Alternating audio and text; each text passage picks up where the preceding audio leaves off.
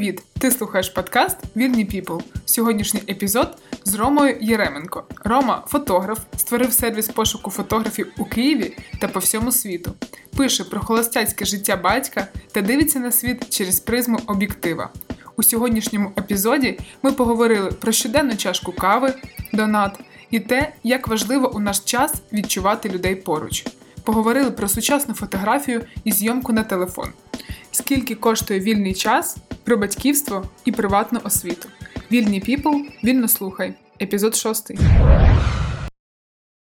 Через століття у штучного інтелекту запитають, хто такий Роман Єременко. Що б ти хотів, щоб він відповів?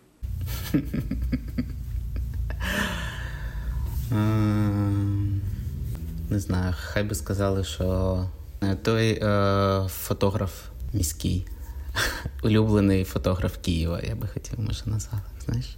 До 24 лютого і зараз це два різні романи чи один і той самий? По відчуттям внутрішнім, по тому, як ти обираєш щось кожного дня і по думках. Угу.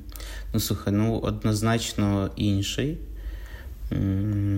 Я би не сказав, що інший, наприклад, в роботі або іншій в діяльності, в якійсь своїй в побутовій, якій я був, але е, змінились мої погляди, змінився зовсім для мене світ по-іншому, змінилась мова, якою я розмовляю, змінилось ставлення до мови, ставлення до країни, ставлення до культури. Ставлення до значення людей поруч. Прям це все дуже змінилося. Бо робота, як і була, вона така сама у мене, і це 90% моє, мого життя, моєї діяльності улюбленої. Але е, все інше в культурному пласті, в думках, в не знаю, ну от відношення до людей у мене трошечки змінилося в глобальному плані. Стало більше трошки емпатії. Е, хочеться більше, я в собі якось стараюсь більше вирощувати якоїсь е, розуміння інших людей е, і такого розуміння їхнього стану. Знаєш, Я зрозумів, що в якийсь момент, коли ми живемо в мирному житті, ми більше углубляємося в себе. І менше дивимося на на інших і відчуваємо інших, і проходимо повз них. А зараз такий час, коли е, хочеться не пройти повз в той момент, коли іншій людині буде це потрібно. Бо це зараз дуже важливо. От оце змінилось. Коли почалося повномасштабне вторгнення, е, знаєш, не фотограф не перша професія, про яку ти подумаєш, о, це потрібно 100%. В тебе як з цим було? Е, звідки в тебе з'явилися сили рухатися далі і продовжувати фотографувати? Чи чи ти якось е, ну тебе не було таких думок, що це може бути фінальна точка твоєї кар'єри, і потрібно шукати щось інше?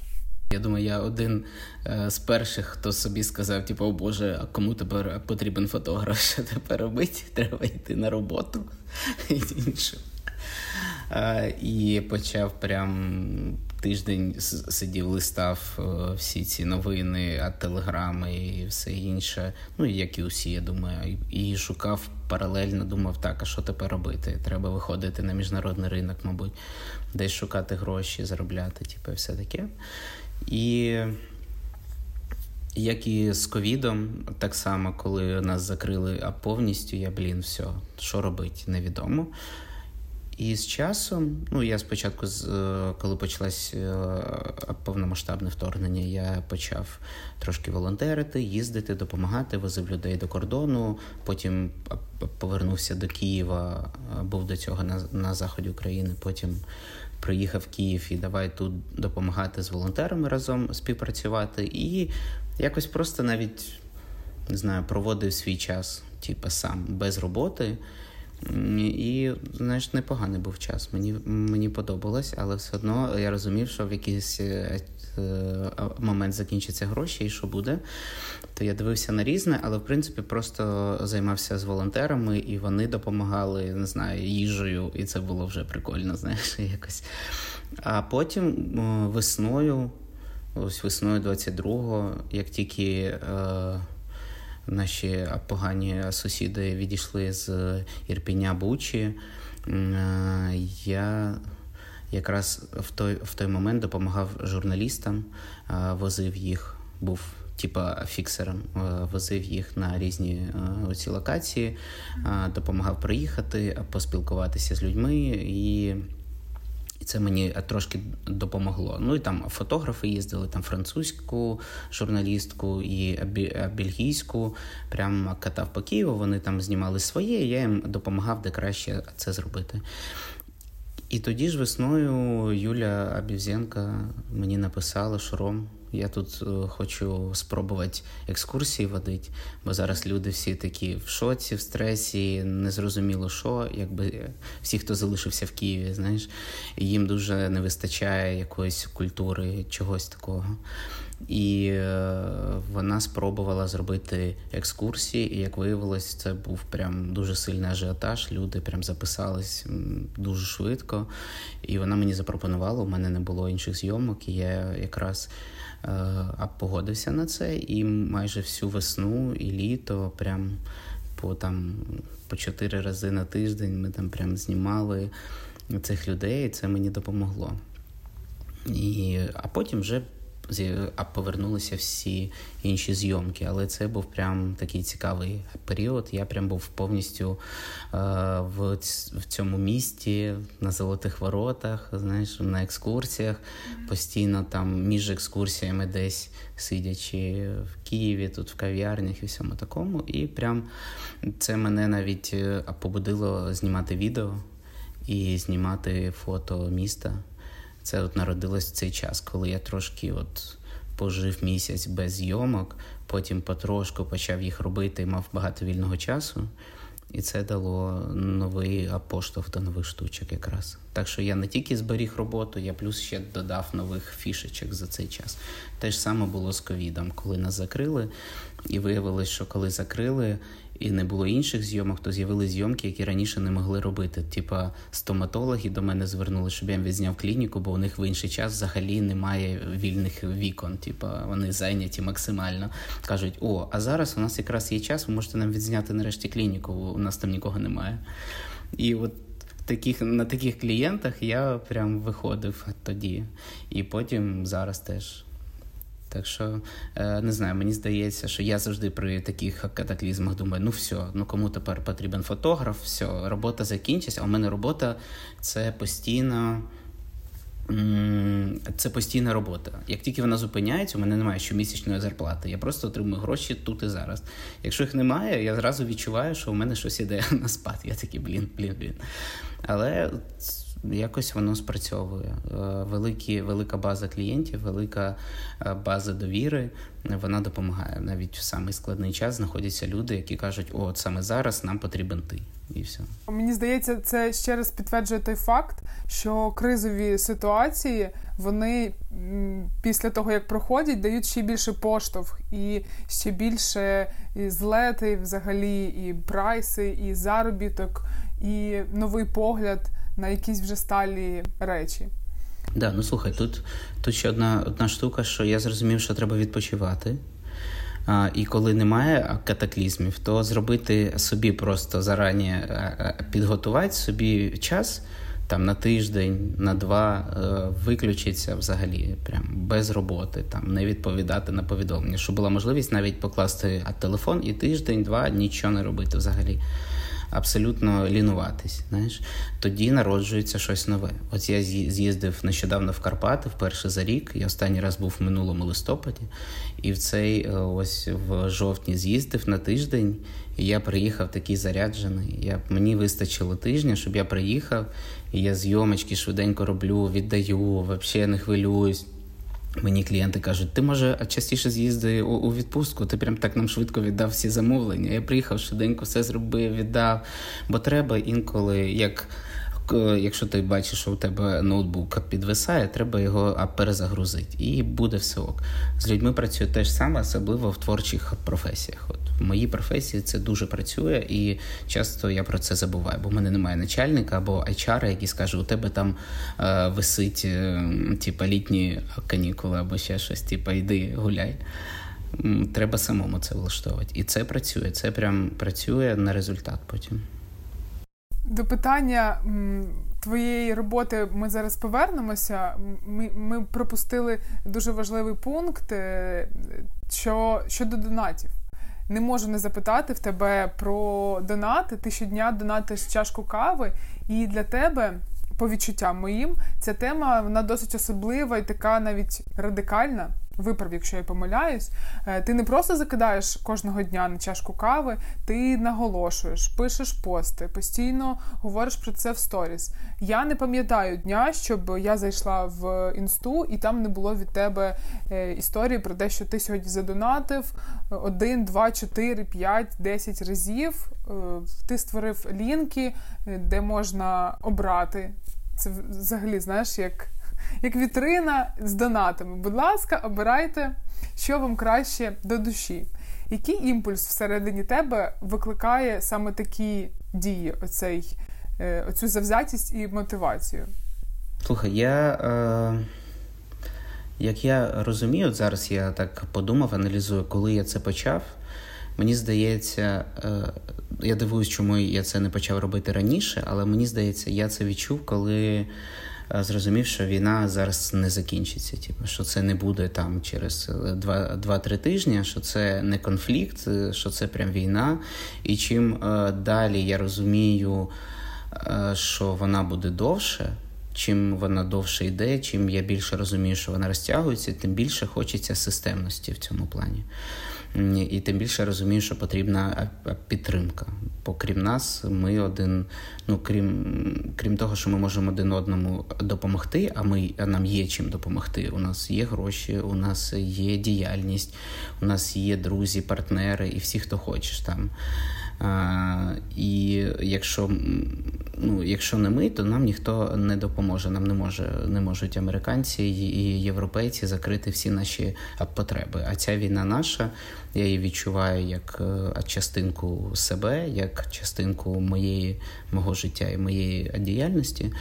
І тому, о, от в якийсь момент, коли я зрозумів, що це надовго я хотів якоїсь системності в цьому, і я собі сказав, що от кожен ранок я буду закидувати. Щоб це виглядало прикольніше, я подумав: ну от чашка кави. Типу, я люблю пити каву, люблю пити її з кимось і люблю пригощати нею. От у мене була така фішка, що я там приходжу, ми там з другом п'ємо каву, ну там заходимо на каву, я беру собі, беру йому. І вдаю, він каже: А на що ти мені взяв? Я сам собі зараз візьму. Я подумав, блін, це, мабуть, не часто така традиція, але я прям люблю таке. Я люблю брати каву і пригощати. І Або щоб мене пригощали. І ми так один одного пригощаємо, так набагато приємніше, ніж ми просто приходимо і кожен окремо собі щось бере.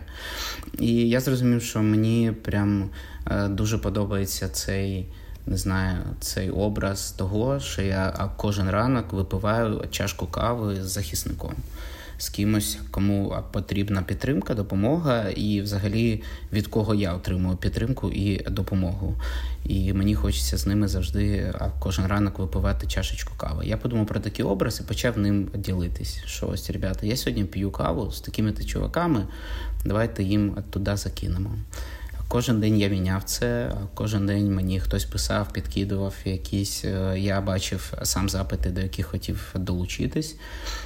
Згодом я зрозумів, що мені треба якась краща система, бо кожен день робити новий пост, шукати нове посилання, його апостити важкувато. Хочеться ще більше системи. Я подумав, так, є сайти, де можна запостити, прям зробити посилання гарне через нього люди будуть заходити. Потім думаю, на що один, коли у мене багато запитів, а буває два-три моїх друга, близьких, хто говорить, їм треба зараз там збір. І одночасно я таки думаю, ну блін, люди можуть, і дехто може і і декілька закинути інколи. Думаю, клас, зроблю три. Зробив а три донати на вибір.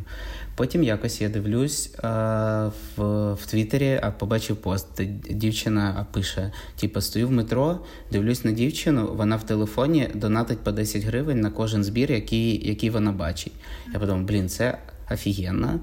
тому що багато зборів, де м, сам двіж оцей, що люди закидують, просто оживляють волонтера, і він починає такий: о, класно, хочу хочу ще е, зробити. І це, це дуже допомагає. Я зрозумів, е, що треба переходити на новий рівень. Розумієш, просто весь час якось я з досвідом і з тим, як як міняється війна, як міняються донати, як міняється суспільство. Я весь час намагаюся це змінити. Тут я думаю, да, треба закидувати 7. І я почав вже більше ставити навіть по 3 і 5 інколи посилань і агітувати так, щоб закидувати, можливо, менше, але закинути всім. І ти вже не просто там е, чашкою кави ділишся з одним кимось, ти вже ділишся з усіма і потрошки. І це просто оця штука. Я, наприклад, я закидую донат, я обов'язково ще кидаю е, смайлік, галочку, що я закинув.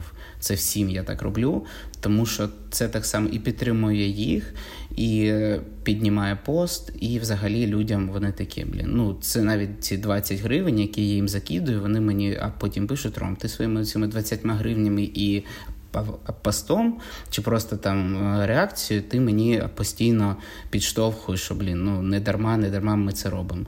А там у людей інколи збор буває, що там не знаю, 50 гривень за день вони всього зібрали. А ти так закинув там ще 20, він такий, блін, ну все, тут вже є якийсь оборот. І вони намагаються, стараються, і воно тоді краще працює. Тому міняється. Не знаю, що буде далі. Далі, може, придумаємо ще інші якісь. Але я працюю з цим, бачу щодня, і мені, коли починає бути трошки нудно, що воно одне і те саме, я постійно що ще додаю, додаю, міняю. Друзі, хочу нагадати нам всім, що записувати цей випуск і слухати його ми маємо змогу завдяки ЗСУ, які захищають нашу країну. Тому за донат у 50 гривень ми розіграємо експрес-фотосесію від Роми на золотих воротах. Це будуть ваші улюблені кадри цієї зими. Я точно впевнена. Більше донатів, більше шансів. Розіграш відбудеться 30 листопада на моїй сторінці Instagram. Посилання на банку та соціальні мережі дивіться у описі цього епізоду. І не забудьте підписатися, поставити лайк та залишити коментар. Це важливо для розвитку проекту. А ми продовжуємо. Слухай, ти е, як мінімум вже точно можеш е, міняти професію на маркетолога або стратегічного якогось менеджера. В тебе чудово виходить нові стратегії придумувати, запускати, тому без роботи точно не залишишся, якщо захочеш змінити фотографа професію. Е, повернемося до професії фотографа. Я намагалася відшукати твій перший пост зі зйомки, прогортала твою стрічку в інсті дуже-дуже далеко, але я його так і не знайшла. З якого року ти почав фотографувати, і як ти взагалі прийшов до професії фотографа? Я дуже старий, я почав фотографувати ще до того, як як з'явився інстаграм. Мені здається, ну в нашому житті, принаймні. Я десь 2008 року знімаю. Це вже 15 років. Тоді я що я я працював журналістом з 10 класу. Ну, прям там писав якісь е, маленькі типу, заміточки, потім вів там молодіжні сторінки в міських газетах, потім там писав різні статті. І потрошку перейшов до того, що я фотографував для цих статей, трошечки щось знімав. Потім мене якось запросили по ну, в компанію, де можна працювати, знімати весілля, дні народження, так комерційно, просто і там знімати відео, фото, обробляти, все це робити більше на, на такому рівні, на професійному. Але такому, типу, ти працюєш на дядю там і навалюєш ці фоточки, відео, просто там штампуєш весілля, там сільські, міські. Там, Ну, в 2008 році уявляєш, як це було. Це було дуже весело. Зараз я я на це дивлюсь, дуже цікаво мені. І з того часу от я почав там працювати, потім пішов а, в геометрію працювати в нічних клубах. Це був дуже великий шлях, десь років сім. Мене дуже змінило, бо коли ти знімаєш там весілля якісь дні народження, і погляд дуже такий провінційний, а потім приїжджаєш там в Київ а, знімати а, в геометрії вже такий, знаєш, столичній. Де мені сказали, ну де я в Чернігові був головним фотографом, а там приїжджаю в Київ, мені кажуть, та ну не знаємо. Там, типа, ти поки почекай, може з'явиться якесь ще замовлення, то ми тебе поставимо. Я зрозумів, що тут прийдеться ще працювати і працювати. І це було, була кльова школа. Мене так нормально там е, постійно надавали мені, типу, так, оце фігня, оце класне, оце ні, оці оці стрьомні, оці класні. Ну, У нас там була там прям дуже класна фільтрація на сайт, щоб прям гарних людей знімати. Це мене навчило м- прям обирати кльові фотки з людьми. Дуже, от в чому зараз моя типу, фішка, мені здається, головна, що можна не зразу зрозуміти, що не те, щоб я знімаю кльово, я відбираю кльово. Типу, ну, я знім всі, ну, типу, бо я бачив фотографії, які знімають е, знімають добре, прям. Але е, я дивлюсь, що вони вибрали для зйомки або там для виставляння десь в інстаграмчик, або ще кудись, і або клієнту віддають, і там багато якогось трешу. А мене навчив Саша Шпоротік, я не знаю, хтось, хто в нічних клубах бував і знімав е, або якось е, працював з цим. Вони знають Сашу. Він мене навчив з тих років, як я переїхав в Київ, не пам'ятаю, в 11 чи 12 році. Він мене навчив прям відбирати правильно не ставити фігню, не ставити людей, які не дуже вийшли, або десь якийсь невдалий кадр, все це прибрати, і потім. Кльові зйомки виходять, знаєш, і класні люди. І він мене оцим, типа, що це за уроди, що це за фігня? Вибери нормально. Я там, Боже, треба вибрати з цих людей. І це мене навчило прям гарно знімати людей, гарно їх відбирати. І Прямо зараз е, я бачу, що деяким фотографам, у кого не було такої школи, у них не було людини, яка скаже, це херня, це нормально. Е, їм прям цього не вистачає. Вони не розуміють. Вони самі ставлять і разом з гарним дають якусь фігню. Мене навчили всю цю фігню сховати, а то отримаю. Так що нормально. Щоб робити класні кадри, е, чи потрібно натхнення? Та да, воно потрібно. Але я би не сказав, що це щось таке, що ти. Не знаю, що от, от зараз мені потрібно там натхнення. Мені здається, це просто сам по собі інколи настрій такий. Ти попадаєш в таке місце, такі люди приємні, і у тебе такий настрій знімати. А інколи це навіть професійно, ну мені здається, за за цей час, що я. Е, не знаю, у мене натхнення від того, що я професійно можу це зробити, наприклад. Це не те, що вау, гарні люди, красиво, да, це є. А буває, що ну там нема з чого. Типу, я знімаю коробку, типу, знаєш. Але у мене натхнення від того, що я знаю, що я цю коробку можу зняти так, що потім клієнт такий: Вау, цю коробку ти кльово зняв. Знаєш, Оце моє натхнення, що я можу так гарненько зробити, щоб вони мені сказали, о, цю коробку от прям чотенько. Так що тут два два аспекти. Натхнення, коли просто мені добре, і якось цікаво, і взагалі кльові люди, і все гарненьке. А інколи натхнення просто від того, що я можу чотенько зробити все. Тобто ти вмієш переключатися, якщо ранок був не дуже і все пішло шкереберць, ти приходиш на зйомку, і ти таки вмикаєшся, і все ніякі сторонні фактори тебе не відволікають, так? Так, у мене бувало, що я можу дуже сильно захворіти, або там з бадуна будь випадково. Е, і я просто не розрахував ввечері щось і прийти мені погано, і зйомка вийде навіть краще, ніж була там в ніж би була твереза. Просто не знаю, це воно якось включається. Да. Я прям розумію, що є речі, які я можу робити по базі. От я знаю точно, що я це зроблю. І творчість інколи народжується випадково. Ти ніколи не знаєш знаєш, як воно буде. Але от я можу зробити базу. А коли я зробив базу, відзняв, я розумію, що людям ось. Цю базу я зніму при в будь-якому стані. Я буду взагалі там при смерті лежати, і я цю базу знаю, як як зняти. Все інше потім між цим народжується, і ти ніколи не вгадаєш. Можеш бути готовим супер, все підібрати, прийти заряджений, супер настроєм. І не працює. Прям базу зняв, щось додаткове не можу зняти. А буває взагалі якісь розвалини, приїжджає щось, що попало, вітер, дощ, фігня. А я прям щось одне інше, потім хоп, якось е, піймав якийсь момент і пішов, пішов, пішло. Ніколи не вгадаєш, взагалі абсолютно. Тому я думаю, на зйомках це взагалі, е, як люди буває говорять, типу, а як мені стати, типу, як мені навчитись гарно фотографуватись, я кажу. Ви ніколи не навчитесь, поки не будете це робити постійно. Зробите це 10 разів, один раз вийде точно класно. Просто робіть це частіше і буде так само. Так само фотографуєш багато, що з цього буде точно прям суперхіт. Фотографуєш мало, то довше будеш чекати свій суперхіт або кльову зйомку.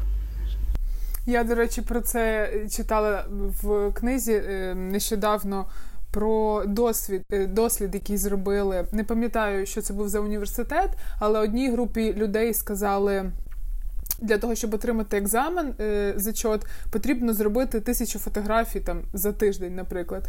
А іншій групі сказали, що фотографія має бути одна, але суперкласна. І е, в кінці ті люди, які фотографували тисячу фотографій, в них вийшло набагато якісніші і класні кадри, ніж ті, що зробили одну. Тобто кількість вона завжди перевищує е, досвід, кількість він грає важливу роль. Це про фотографію, мені здається, також. А як ти ставишся до фотографії на телефон? Маю на увазі професійною. Ті ті фотографії, які зараз називають професійною, фотографуючи на телефон. Чи е, в тебе рівне відношення до такого? Ну, взагалі чудове відношення. Мені здається, можна знімати на все, що завгодно. Якщо в тебе є цей е- коробочок для від з-під сірників, ти туди вставив плівку, зробив дірочку і поставив, і у тебе теж вийде фото, і воно прекрасне буде. Яка різниця на що?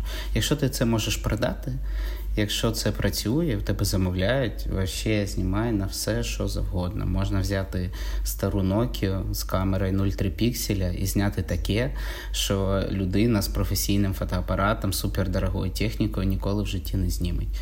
Я за життя бачив багато людей, які мали супер техніку. Знімали супер якісно, могли технічно тобі все прям розказати, годинами могли розказувати, але знімали фігню. Ну, прям яка нікому не потрібна, бо це просто рівний скучний кадр. І у мене є друг, який взагалі ніколи не був фотографом, але я йому просто давав фотоапарат, якийсь свій старенький. Він просто ним балувався і знімав фантастичні фотографії. Зараз в Парижі він фотограф. Понимаєш? Діма Дір він ніколи не був фотографом, І, але він просто талановита людина, яка має смак. І це головне мати смак. І він просто взяв фотоапарат. Я не знаю, де він, по-моєму, у когось просто позичив фотоапарат і почав ним робити фотосесії. Просто так. І у нього неймовірні кадри, супер класні. Хоча вони е, у нього е, не технічні. Він, типа. У нього ніколи не було освіти такої, або і він просто на досвіді своїми пробами, але він бачить гарно. І ти, щоб ти йому е, не дав, він візьме це і зробить гарно. Він він це вміє. Він гарно робить в музиці, він він е, шарить в моді, і він знає, як е, гарно зняти фото або не гарно. І все. І, і, і він це робить. Тому я думаю, що можна знімати на все, що завгодно. І мене трошки хвилює, коли люди говорять: Ой, вибачте, я вас можна попрошу на телефон зняти. Конечно, вибачте, що даю вам телефон, коли просять там сфоткати, знаєш, на фоні чогось. Я такі люди, будь ласка, ну типу, я вас зніму на все, що завгодно, на ваші телефони, на свою камеру, на все підряд. Типу, яка різниця? В цьому взагалі ну, типу, не треба бути якимось жлобом і вважати, що типу, ось у мене професійний фотоапарат, я тільки на нього знімаю, не підсовуйте свої телефони. Що це за бред взагалі?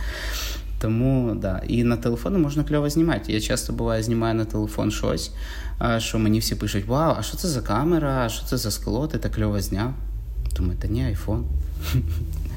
І все. Не знаю, все супер, все супер класно. Я взагалі дуже заздрю людям, які можуть на телефон е, знімати, заробляти на цьому гроші. Їм не треба тягати оцей рюкзак на 20 кілограм з купою техніки, понімаєш, щоб зняти менюшку якусь. Якщо СММник може на цьому заробляти гроші на те, що він зняв на телефон, просто і все, у нього нічого немає більше з собою. Це взагалі клас. Так що я навіть заздрю. Е, існують якісь тренди фотографії сучасні? Сучасна фотографія, вона взагалі яка, на твою думку? Зразу в голову впадає цей прикол про. Хтось нещодавно виставив із цих топових самих інстаграмщиць е, американських якусь фотографію розмиту. Таку, знаєш, зараз модна фешення розмивати, типу, трошки фотку. І теж прикалує, що там одні там вкладають просто тисячі доларів те, щоб рівненько класно зняти. Ця розмазана фотографія, типу, і вона набирає мільярд лайків просто. І зараз я бачу це. У нас в Україні не знаю, мені. Та й взагалі, можливо, в світі не скрізь це помічають, але загалом це більше фотографії чуттєві. Мені здається, зараз чому повертаються до плівкового кольору, до якихось старих фотографій, бо з ними завжди пов'язані якісь спогади, знаєш, і якесь відчуття спогадів, відчуття дитинства, відчуття чогось там, знаєш, коли ти був малий, наївний, і тобі було кльово. І зараз багато цього, і це класно. Це те, це те, що хочеться дивитись, це те, за чим хочеться спостерігати. Якість не хочеться дивитись, взагалі пофіг. Е, а пофіг на супер luxury, супер вилізане, супер рівне і класне. Не знаю. Ну, типа, мені більше хай воно буде розмите, сфоткане на що попало, але воно буде живе і цікаве. І я за останні два роки ось дуже е, полюбив е, спостереження, фотографії, відео спостереження. За містом, особливо за людьми, от коли просто там статичний кадр, а люди щось на ньому роблять. Це офігезно. І в інстаграмі є два чувака, італійці. Вони знімають для Вог, мені здається, фотографи. А, І вони виставляють. Я не я завжди забуваю, як їх звуть, як вони навіть називаються, але вони мені весь час в ленті попадаються. Вони роблять відео спостережень. Типу там у нього, наприклад, тематика там готування пасти. І Він просто знімає руки у цих е, італійських ребят, які роблять пасту, або там у них був сезон оливкової олії. Він просто зробив серію відео, як у цю оливкову олію, як її там збирають, як її е, давлять, як як італійці вони ж на хліб, просто хліб, і на нього прям розливають там літр е, цієї олії і просто так їдять. І він це знімає, і я думаю, блін, це те, заради чого я хочу бути в інстаграмі. Типу, взагалі. Це життя, воно офігезне, воно дуже просте, ніяких фільтрів, нічого. Просто рівний, чіткий кадр, просто на камеру, типу, від телефона чи на камеру таку, не знаю. Просто знято гарненько. І все. Це класно. І цього мені хочеться більше. Більше життя, більше лайфстайла, але такого чуттєвого, знаєш, такого про життя, про дрібнички життя, бо вони найголовніші. Якось у сторіс ти писав, що тебе назвали дуже дорогим фотографом. Як ти прийшов до такого прайсу? Чи не було в тебе якогось знецінення або е, знаєш, синдрому самозванця, коли ми не можемо собі дати чітку відповідь, що так, мій час коштує ось стільки, і я хочу за нього отримувати стільки. Тому що я знаю, що дуже складно прийти до, до такого розуміння і цінування себе. Як в тебе з цим? Да, ну у мене з цим все так само, все нормально. Я теж кожен раз думаю, блін, щось я якийсь фіговий, хтось хтось обов'язково подивиться і скаже, це все фігня. Він взагалі нічого не вміє робити і все погано. Знаєш там. Е, все нормально, я теж так думаю про себе постійно. Єдине, до чого я прийшов, ну мені здається, це вже вік, е, коли коли ти хочеш е, якось більше більше отримувати від життя і менше давати, бо вже не не вистачає в тебе так сил, як в 20 років більше віддавати, і не знаєш, чи отримаєш щось просто так. І тому е, я зрозумів, що я ну, як рахувати, бо у фотографії. Е, і взагалі, мені здається, в медіа у нас е, ти ніколи не знаєш, бо ціни є. Одна людина бере тисячу доларів там за 10 кадрів, Просто так, от хоп, і все. І за те ж саме інша людина за тисячу гривень від тебе відзніметь. І може і та, і та в якийсь момент зняти прям класно. Або та, що супер дорого може зняти тобі абсолютно фігню, а ця за тисячу гривень прям кльово кльово зніме. І це буде те, що тобі потрібно. Тому тут немає правил абсолютно ніяких. Робиш, що хочеш. Але як як я роблю? Була, наприклад, стандартна ціна, яка ще прийшла до мене з того, як я працював на когось. От, наприклад, є у мене така ціна. Я знаю її. З кожним разом, як тільки у мене більше клієнтів, я розумів, що новим, ну що якщо я не візьму нових, то буде все нормально. У мене залишаться ті, які є. І тому новим я вже ставив більший прайс. І і кожен раз, коли у мене багато клієнтів, і я розумію, що у мене мало вільного часу, я просто піднімаю ціну для нових клієнтів або для тих, хто е, приходить заново, а в мене вже є, наприклад, достатньо зйомок, щоб, якщо що, забезпечити себе базово. І вони приходять, і я розумію, що я можу поставити більше. Якщо вони відмовляться, нічого страшного, у мене все є. І так я робив з кожним разом.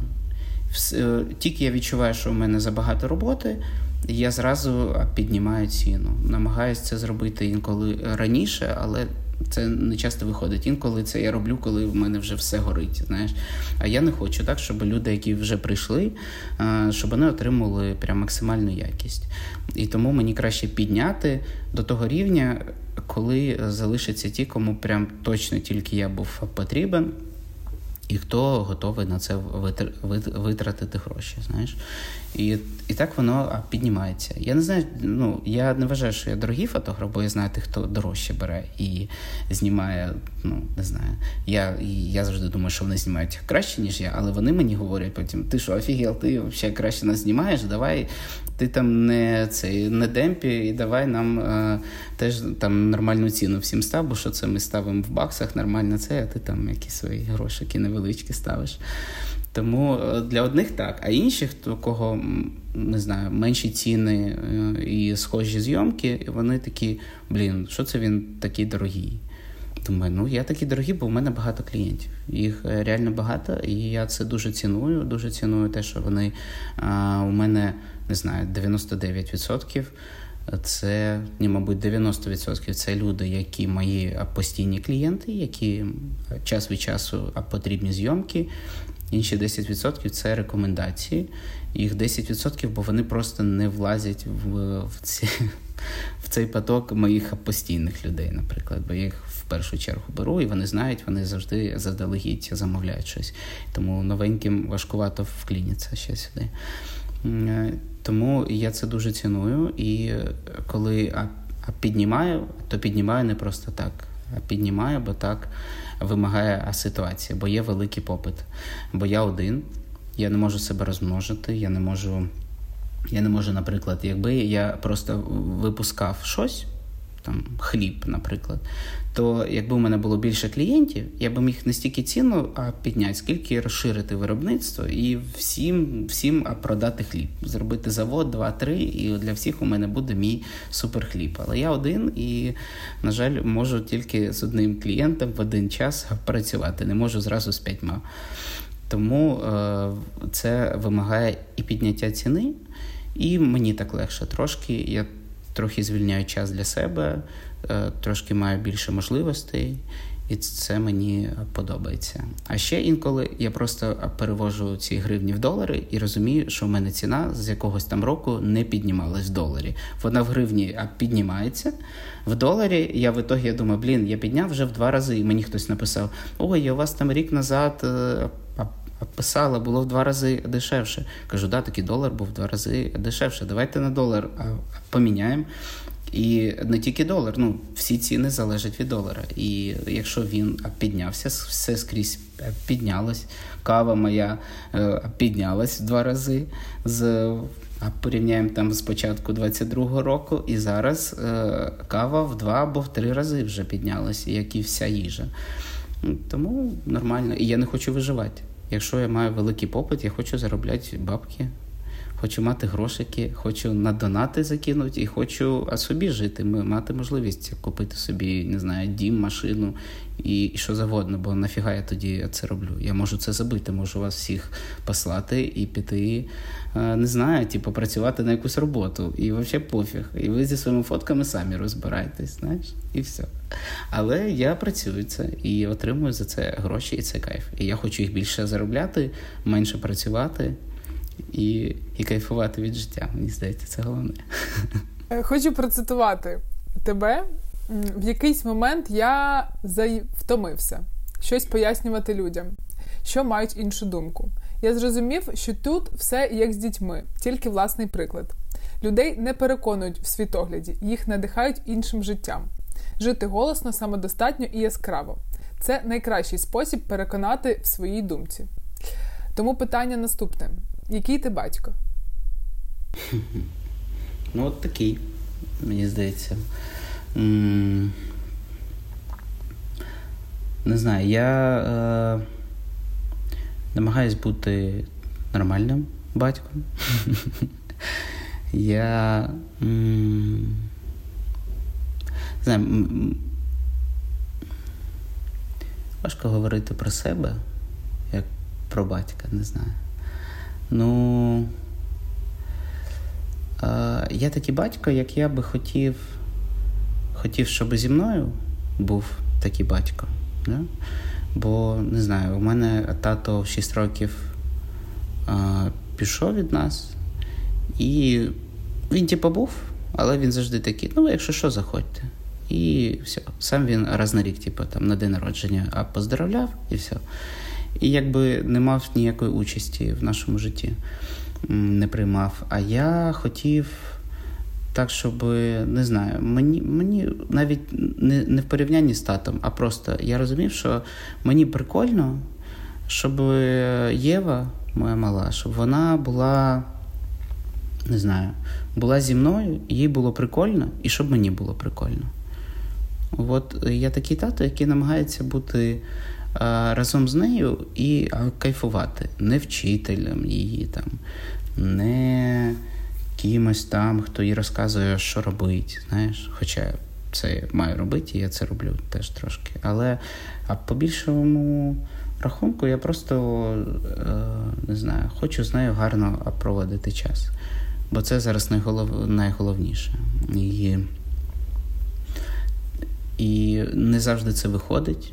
Часто я просто там не знаю, працюю, бігаю або займаюся якимись рутинними справами, а хочеться більше більше з нею проводити просто час. Типу брати і казати, хей, мала, давай на самокати, а погнали, а покатаємося кудись. Ось. Таким я намагаюсь бути більше. знаєш. Більше так провести час і все. Тому не знаю, який я батько. Отакий. І е, коли я це роблю голосно, типу, я про це пишу, я про це розповідаю. Мені це мене це самого підстягує, типу, не забувати. Бо коли ти вихований в такому. В такій сім'ї або в такому суспільстві, де батьки так, іди сюди, сядь туди, іди те роби. Ну, ми виховані в такому середовищі частіше за все.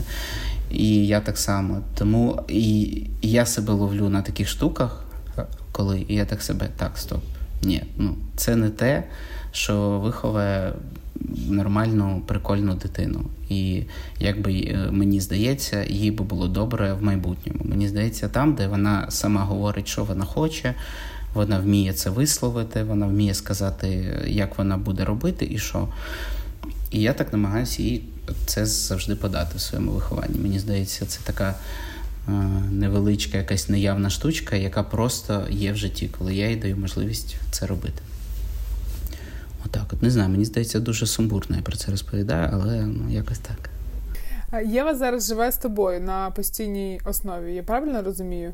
Ні, ні. Ми е, після розлучення ми розділили 50 на 50. У нас так було до розлучення з колишньою дружиною. Ми е, якби, бо ми разом працюємо в таких сферах. Вона маркетолог, там СММник і всякі digital, що то там. І я фотограф. Нам весь час треба кудись їхати, щось робити. І ми ділили просто 50 на 50 час, щоб ніхто не був домохазяйкою або домохазяїном. І і ми так наполовину. Так само все продовжилося після розлучення, і зараз ось е, теж вони приїхали після міграції, і так само ми розділили у нас день через день. Це дуже прикольна схема, тому що я не встигаю і скучити за малою, і не е, ну коротше, я встигаю і з нею потусити, і сам, і робити і роботу і погуляти, і прямо через день ідеально. Бо я її зранку завів. На наступний день ввечері я її вже вже побачив. Немає довгої перерви, і не втомлюєшся, і не скучаєш. Типу, якраз супер. Ви з дружиною розлучені. Ем, як пояснити маленькій дитині, що це ок? Чи вдавалися ви до якихось спеціальних операцій, чи у вас все це пройшло гладко? Ну, Ми ми розлучались, коли було два, майже три роки, і ну, якби вона тоді питань не задавала. Просто було: от ми живемо разом, потім оп, от у нас дві дві квартири. Вона в одній живе, потім в іншій. Їй було норм, вона не розуміла, що і як, їй, в принципі, ок було. Бо вона до цього так само проводила багато часу зі мною і, і з нею. Тому не було такого, що тут, знаєш, типа, тато днями на роботі, мама з тобою, а тут хоп, все, ти тепер у тата живеш половину днів. Тому воно так і було раніше, і так і і продовжилось. А, Щоб пояснити щось, ну, вона досі вважає, що найкраще це щоб ми разом живемо у її бабусі, де 12 лабрадорів, розумієш? І ми в цьому частному домі всі разом живемо. Ну, от Це її ідеальний світ. Ну, Але так але так не не може бути. Тому а, ми просто кажемо: sorry, sorry, котік, але ось ти можеш до бабусі, можеш до мами, можеш до мене, можемо разом поокремо там на день можемо заїхати. Якось бувало, що ми разом з'їжджалися, і там у дідусів, у бабусь разом сиділи там з 12 лабрадорами. там, А на пару днів так робили, ну вона була довольна. Ну і все. і ставиш її просто перед фактом, що sorry, ми от сьогодні один день тут, один день там. все. Я її в неї навіть питав зараз, бо їй вже 9 років, чи не хоче вона жити у когось одного. Чи їй не впадло це ходить, е, то буває то в одній квартирі, а то в іншій. Чи, ну, от Ми зробили максимально все для того, щоб їй було зручно. Це ось зараз ми тут попереїжджали декілька разів війна, і типу, важко зразу е, щось знайти, бо їх не було. Я зняв меншу квартирку. Тепер заново я чекаю весни, е, і ми намагаємося, щоб у кожного з нас була її дитяча кімната, і щоб ми жили поруч. Щоб це не було за парою, там, коли там треба забрати дитину або там один може, інший не може, наприклад, сьогодні забрати. Щоб це не було ніколи великою запарою, і ми ми жили десь в одному районі. Тому є таке відчуття, що вона, в принципі, на одному районі, і в неї дві кімнати своїх. Е, І ось ми намагаємося це зробити максимально так е, їй е, зручно. І їй подобається. Вона не хоче у когось одного. Їй подобається, що у мами є свої правила, у тата є свої правила. І у нас вони різні абсолютно. Тому те, що там вона забороняє е, їй мама, і те, що там щось не можна, щось треба, або як вона там з мамою розважається, у них свої дівочкові штуки. З татом у нас свої, типу, штучки, дрючки. Ми там гуляємо, тусимо. У нас тут свої правила або свої вольності, і все дозволяємо там щось, наприклад. Тому їй дуже подобається цей контраст, так само, як і нам подобається, що це відбувається через день. Ідеальна схема, ідеальна схема. Цього року е, ти писав допис, що Єва відвідує державну гімназію. Е, раніше вона навчалася у приватній школі, е, наскільки я розумію. Як ви підходите до вибору навчального закладу для Єви? Фішка в тому, що вона тепер знову в приватній школі. ну, ми з самого початку ми пішли в приватні школи, тому що е, ми жили на Русанівці, е, спальні райони, там школи забиті людьми, е, дітьми.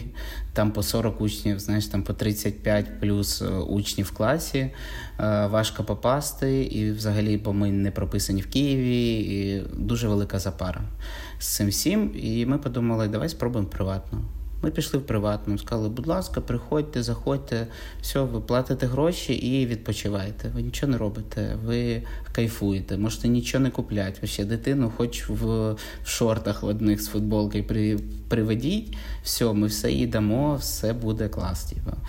І ми подумали, класна схема, і в нас є більше часу працювати. У нас немає часу на те, щоб займатися уроками або ще якось фігньою. І, і школа класна. Ми спочатку в Єва три роки провчилась в World School, або два з половиною. World School прям супер школа, супер класна там е, англійська мова на такому рівні, що от вони приходять з першого класу, і з ними всі розмовляють на всі розмовляють англійською, хоча це не носії англійської, просто вчителі. Але навіть якщо дитина питає, як в туалет пройти, а вона не знає типу, англійської, вчитель буде англійською мовою пояснювати до кінця, щоб дитина там пішла, вона і покаже, але буде весь час з нею розмовляти англійською. За один рік дитина після першого класу Єва вільно розмовляла англійською мовою, могла там прям спілкуватись уже. Після другого взагалі. Ну, прям Це дуже кльова школа. Прям, Я думаю, в жодній державній, навіть англійській школі, вона би так не розмовляла. Бо там. Е, це я зараз розкажу. Бо ми, е, вони уїхали в міграцію. Вона Єва походила рік в німецьку школу для для, для мігрантів. Школа для мігрантів це ну таке російськомовні вчителі, е, російськомовні діти, якісь е, навчання більше просто німецькою. Їх штудірують, знаєш, і все. Там є якісь дрібні навчання в інших типу, сферах. І все. А після цього вони приїхали сюди, і ми подумали, ми, я переїхав на золоті. Е, мама Єви теж вирішила переїхати на Золоті Ворота, ну, щоб ми все одно живемо на одному райончику і в центрі прикольніше. І ми вирішили, що, мабуть, же, е, можна спробувати зараз в державну сходити. Все одно вже збили це приватно, і приватні школи дуже далеко від нас, типу всі. Якось, е, А в центрі нам не дуже сподобалось, були маленькі школи. Типу. Ми хотіли прям велику школу, таку, де багато всього, багато дітей, двіжняк і все таке. Ми пішли в 47-му. 48. Я плутаю постійно на на прорізній. Супер школа, маленька, затишна, красива, ще кайф. 10 учнів в класі, 11. Ми такі, вау, а що так мало? Вони кажуть, ну уїхали за кордон. Зараз багато дітей, і типу, по півкласа у всіх школах. І і школа, прям я звик, як я звик, як виглядають державні школи, вона так не виглядає. Ну, у них там проектори, у них там посібники, всякі прикольні, все класно, прям добре зроблено. Але все одно це державна школа. Це постійно, типа, у нас програма, у нас там те.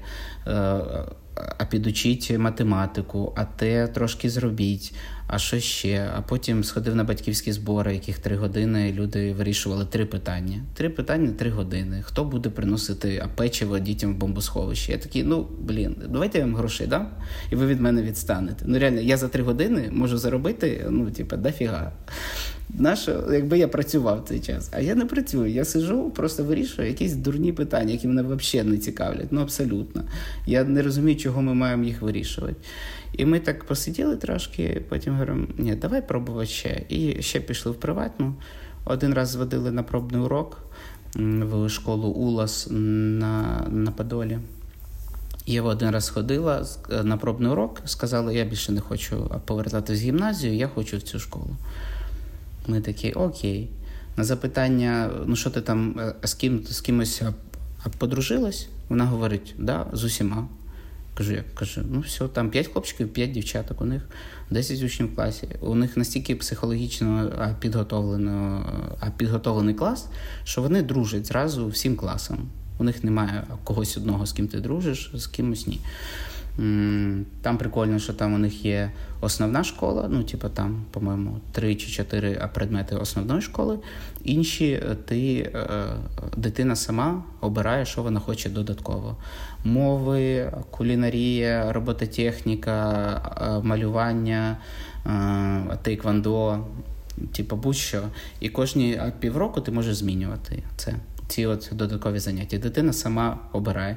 Є ну там англійська обов'язкова, другим, е, другою мовою вона могла обрати там з п'яти мов різних: там китайська, е, німецька, іспанська. От вона вибрала іспанську, бо вона трошки жила в Іспанії перед тим, як приїхати сюди. І почала її вивчати. І вона мені говорить: типу, ну я вирішила закріпити іспанську. Я думаю, ніфіга собі. Дитина в четвертому класі, вона вирішила закріпити іспанську, розумієш? Вона розмовляє німецькою, англійською і трошки вирішила закріпити іспанську. 9 років дитині. Я в 9 років я не знаю, що я хотів собі магнітофон. Все. Ми, ми хотіли так от касету перемотати на ручці, знаєш, е, ось так от. Да, з того, що я робив, я кажу, я на рибалку їздив ну, з пацанами на на велосипедах. Все, ну, типу, яка яка мова? Я там англійську, ну не знаю. Типу, дитина вже три мови, понімаєш, знає. І це класно, це сучасні діти. І в цій школі приватній я прям відчув у цю е, розуміння і і той вайб, яким я живу, що прям що можна можна рухати цей світ. знаєш, Можна щось робити, можна обирати, що ти хочеш, можна м- вивчати багато мов, можна щось прагнути, а не сидіти і робити план.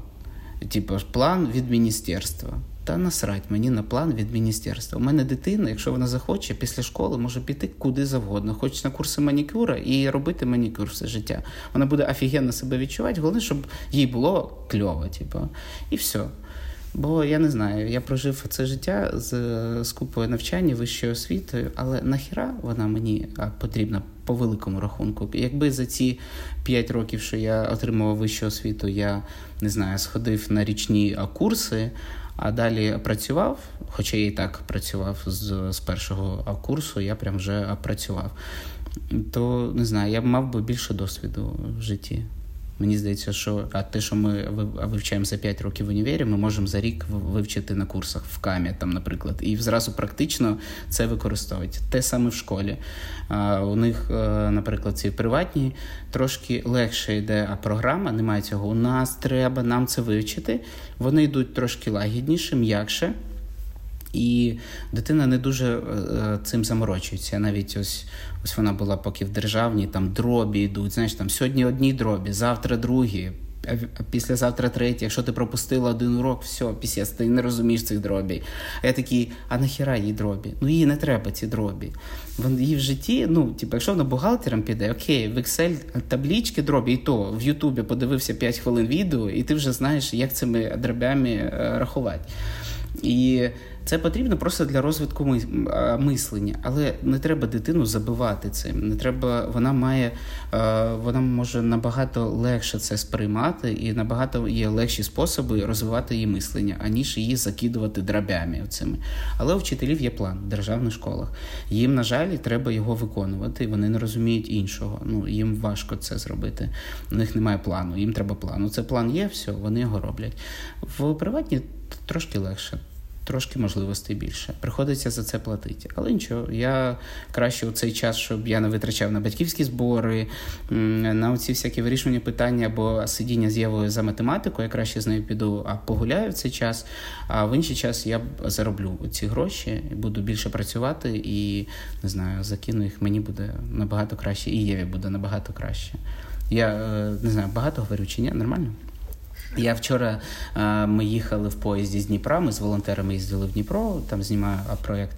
І ми їдемо, і там е, сидить мама, і просто постійно от токсичить на дитину. Знаєш, типа англійську мову, там, типа, так, скажи оце. Ні, а що, це так говориться, чи не так? Я думаю, що ти до дитини. Ну ну відпусти ту дитину. Ну воно їй треба. Вона його вивчить, ту англійську. Вона в Тіктокі більше англійської зараз вивчить, ніж ти її оце її мучаєш. Що ти її трогаєш? і вона прям на неї прям сидить, бикує, хоча ти ну, просто з нею ти там навчаєшся, да? можна там повторити якісь ці. А мама прямо токсичить. І я таки дивлюсь на це і думаю, от. Гарний приклад того, що я точно не хочу робити. Типу, токсичить на дитину, робити з нею якісь уроки, оці, отак от. І я розумію, що теж мама вже задовбалась від шкільної програми, яка на неї давить і змушує її робити те, що вона вже давно закінчила, і повертатись до цього не хоче. Але їй з дитиною треба сидіти і це робити. Нафіга. І мені взагалі це не подобається, і взагалі не хочу це робити. І тому ми з Євою такі. Вообще там Єва, да, що там в школі, все класно, супер. вообще. Мені потім пришлють лист, напишуть, е, чи ти все добре вивчала чи ні. Там не тільки предмети, там у них рефлексія вчителя з приводу євного навчання, наприклад. І вони описують по кожному предмету, як це, що це буде. Коротше, не знаю, всім топчик рекомендую. Якщо якщо є можливість заробляти більше у вільний час, е, краще віддати дитину в приватну школу. Дуже надихаюче ти розповідаєш про навчання у приватній школі. Я вже мрію, коли моя е, донька виросте, і я її принесу е, у приватну школу і скажу: забирайте і віддайте мені, будь ласка, дитину з трьома мовами і закріпленим іспанським.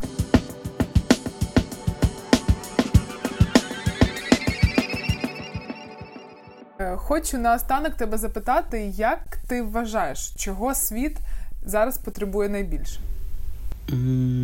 Не знаю, як світ. Я вже два роки, е, мені здається, в Україні живу Україною.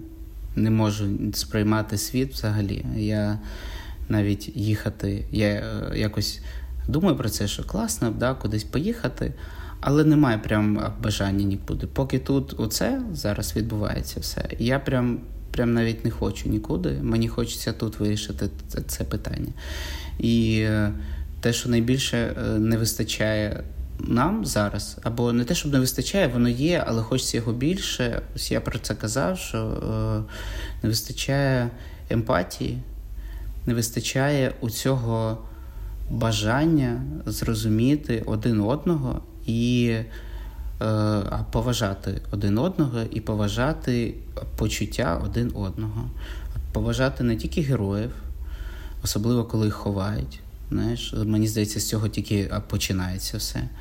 І поважати інших людей, людей, які довкола, і е, як вони живуть, як вони себе відчувають. Можливо, вони ненавидять все і всіх кричать, і їм погано зараз. То зрозуміти їх, чому це так відбувається, не засуджувати. Саме зрозуміти людей, які веселяться, які радуються, які святкують. Зрозуміти, що це теж є, і у кожного своє своє розуміння щастя, своє розуміння проведення часу і як це відбувається.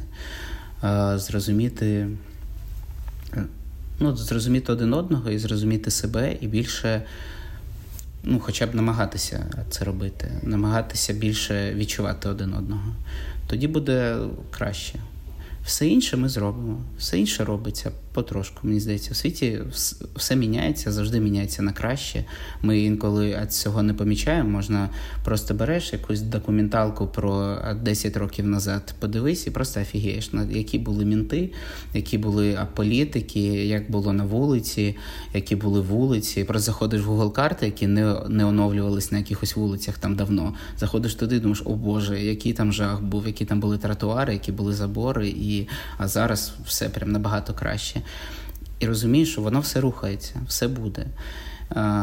А нам би просто себе не загубити в цьому, не загубити себе, не загубити свої, е, свої відчуття і трошки один до одного, а потепліше ставитись. І тоді все буде добре. Дякую тобі за розмову. Нашим слухачам хочу нагадати, що з Ромою ми розіграємо експрес-фотосесію на золотих. Все, що потрібно, це внести донат у розмірі від 50 гривень на допомогу для ЗСУ. Посилання на банку шукайте у описі до цього епізоду або на сторінці у інстаграм. Більше донатів, більше шансів на перемогу.